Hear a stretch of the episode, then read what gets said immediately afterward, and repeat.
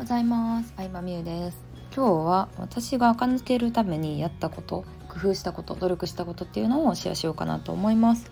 私はまあ YouTube もやってるので 5, まあ、5年ぐらい前の動画とかもネット上にアップされてるんですけど本当に昔の動画をちょっと消したくなるぐらい嫌なんですけど残しとくんですけどでもあの自分的にも垢抜けたんじゃないかなと思うので27歳の時よりも今の自分がさらに好きやなって思えるし、えー、そのためにやったこともいろいろあるので、えー、ランキング形式で3つ、えー、発表していこうと思います。まず最初に3つともお話しするとですね1つ目は痩せたってことですかね。うん。やっぱあの全体的に6キロぐらい痩せたんですけど痩せるとなんか顔がこうパンパンだったんですよ昔のやつは。でもそれが痩せるとそれだけでこうなんかすっきりした印象になってだいぶ変わるなっていうのは思いました。で2つ目はですねメイクと服装を自分に合うものを知ったっていうところですね。うん。どんな人にも絶対に似合うメイクと服装があるんですけど似合わない服とかを着てると太って見えたりとか、うん、メイクもあのなんだろうな派手に濃く見えちゃったりとかするのでそれをプロのパーソナルカラー教えてくれる人だったりとか骨格診断とか受けたりして、えー、知ったのが大きかったなと思います。で3つ目はですね自撮りをしたことですね。これはこう仕事柄 YouTube だったり撮ることが多いんですけどノーマルカメラで自分の動画とか自分の写真とかを撮ることで、まあ、どこがどういうふうに変化したとかどういうふうになりたいとかうんなんか喋り方の癖だったりとかっていうのを客観的に見れたのが良かったなって思いますやっぱりなんだろうな旅行行った時とかぐらいしか写真ってね普通は撮らないと思うんですけどその時のあの加工カメラでの決め顔と自分の普段の感じって全然違うんやなっていうのをノーマルカメラの動画で撮った時にすっごいショックだったんですよ。もう美化しすぎてたなみたいな でそれでじゃあどうやってどこをどういうふうにすればいいんやろうっていうのを考えて結構工夫工夫するようになったので、まあ、ショック受けるっていうのは一個、うん、ショック療法的に私の場合はすごい良かったなって思います。で一番の痩せたはもう単純に本当にダイエットの基本これもパーソナルトレーニングをつけてた時期が半年ぐらいあったんですけどそこで食事だったり運動とかを教えてもらってで、まあ、本当ダイエットもいろいろ試してみて自分に合うものが分かったっていう感じですね。うん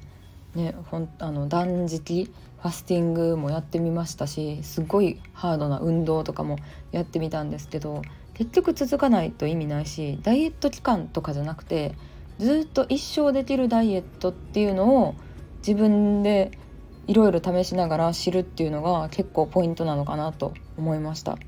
うん、であとは私あのダイエットを頑張るのももちろんいいとは思うんですけど場所によってはお肉がどうしても落ちづらいところがあるので例えば二の腕だったりとかお腹とかなんかそういうのは医療に頼ってもいいって思ってるタイプですね。ちなみに私はあの二の腕はクールスカルプティングっていう美容医療のもうあのそこのあの脂肪を前4度まで冷やすんですよ。4度以下に冷やすんですけどカチコチにしてシャーベット状にしてそれで脂肪細胞を殺して腕を細くするみたいなのがあるんですけどそれが今最近すごい流行っててそれをやりましたね。でちょっと二の腕細くなって大満足って感じなのでめっちゃおすすめです。とかあとまあそんな感じですかね痩せる辺は、うんまあ、毎日体重測るとか毎日自分の食べたもの記録するとか運動歩いた数記録するとか記録するっていうのは一ついいかなって思います。記録するとこうなんか全然体重減ってないなとか落ち込んだ時でもやってたらえ自分ちゃんとやってるやんって証拠が残っていくから記録してないとやっぱ結果だけに左右されちゃうんですよねやってないけどたまたまこう何食欲なくて痩せた時もやってるかのように思っちゃうしあのやってるのに痩せてないなって思って自己嫌悪に落ちいっちゃう時もあるしなんか自分のやった記録を残しておくってすごい大事だなと思いますね。うん納得できるというか。そうそうそう。でそうアスケンっていうアプリを私は使ってます。今までいろんなアプリ使ったけどダイエットレコーディングのアプリではそれが一番おすすめですねアスケン。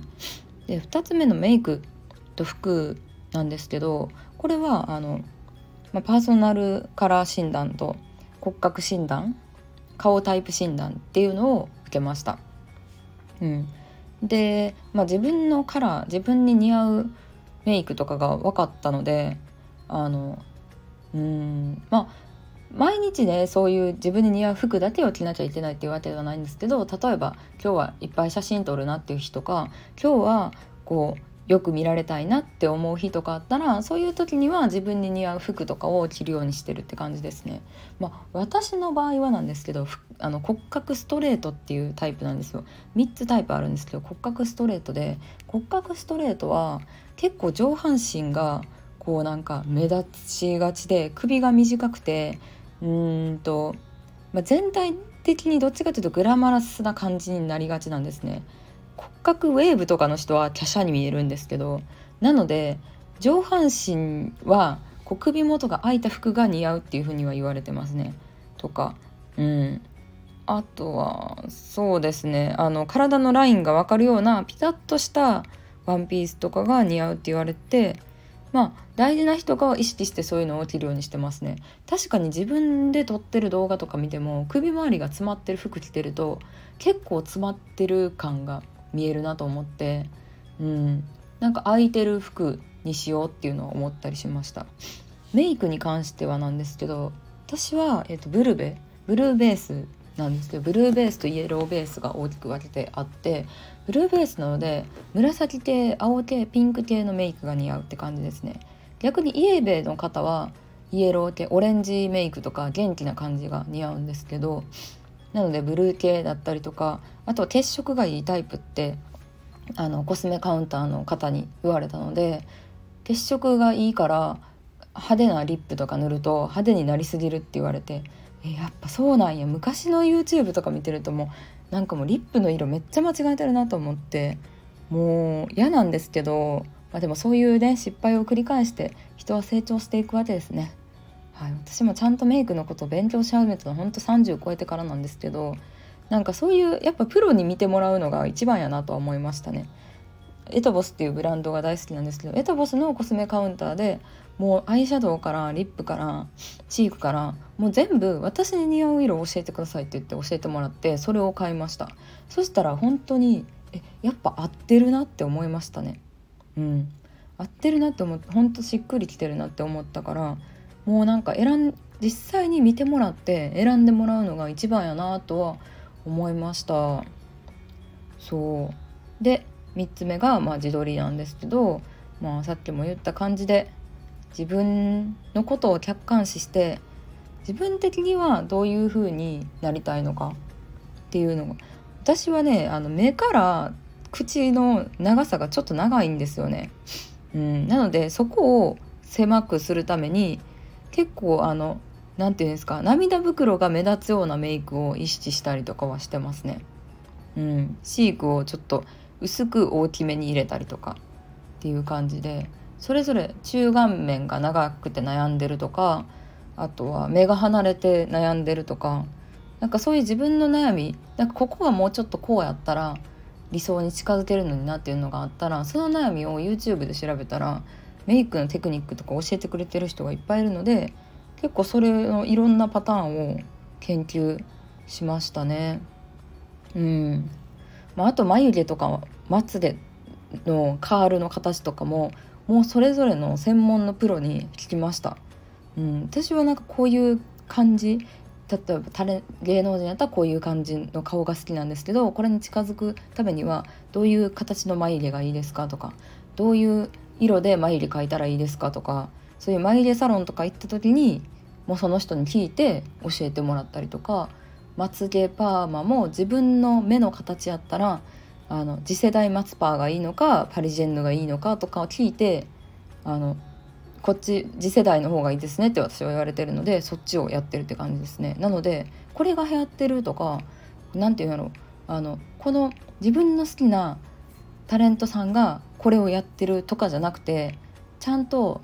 専門の人に自分の髪の毛だったり顔とか目の形とかを見てもらってあなたはこれが似合いますよっていう意見をすごい大事にするようにしてますね。うん、なんかこれおすすめも参考にすることあるんですけどでもその人の顔その人の顔タイプにおすすめっていうことも結構多いのでそれをやったからとやったからといって何々ちゃんになれるわけではないなっていうのをもうめちゃくちゃ失敗を繰り返してやっと気づいたのでそうだ可愛い人が使ってるコスメとかを使ったらさそうなれるんじゃないかみたいに思うんですけどそもそものこうパーソナルカラーも顔タイプも違ったらやっぱそうなれるわけじゃないのでなんかあくまでもこうプロの人にプロのお店に行って見てもらうっていうのを大事にしてますね。うん、やっぱねこういう風になりたいんですよとこう悩んでるんですよって言ったら、まあ、プロの方ってさ眉毛サロンにしてもさもういろんな人の眉毛見てるからこのタイプやったらこれがいいですよとかなんかこういう服装好きなんやったらこう眉マスカラこれぐらいの色がいいですよとかめっちゃアドバイスくれるんでで聞いてくれる人って嬉しいと思う、うん、私もこういうビジネスしてるとさやっぱこう質問してくれたりとかさ、うん、なんかなんやろうな自分でやってみた上で聞いてくれるとかってすごい嬉しいしもっとなんか伝えたいなって思うから、うん、なんか事前にちゃんとそういうサロンとか行く時は結構質問とか準備したりしてますね。まあ、単純にね美容情報交換するっていうのが楽しいっていうのもありますけどなのでまあ、赤抜けのポイントとしてはもう自分自身を直接見てもらってアドバイスもらうっていうのが、まあ、結局一番なのかなって思いました。あとその時は自分はこういう風になりたいこういう系統になりたいっていうなりたい像を伝えるとよりまあいいアドバイスがもらえるかなって思います。はい、ということで今日こんなにさ話す予定なかったんですけどもう私美容の話も大好きなんでなんか実験するのがすごい好きで自分の顔で。どういう風に見えるか。うん。面白いなと思います。ではでは今日もありがとうございました。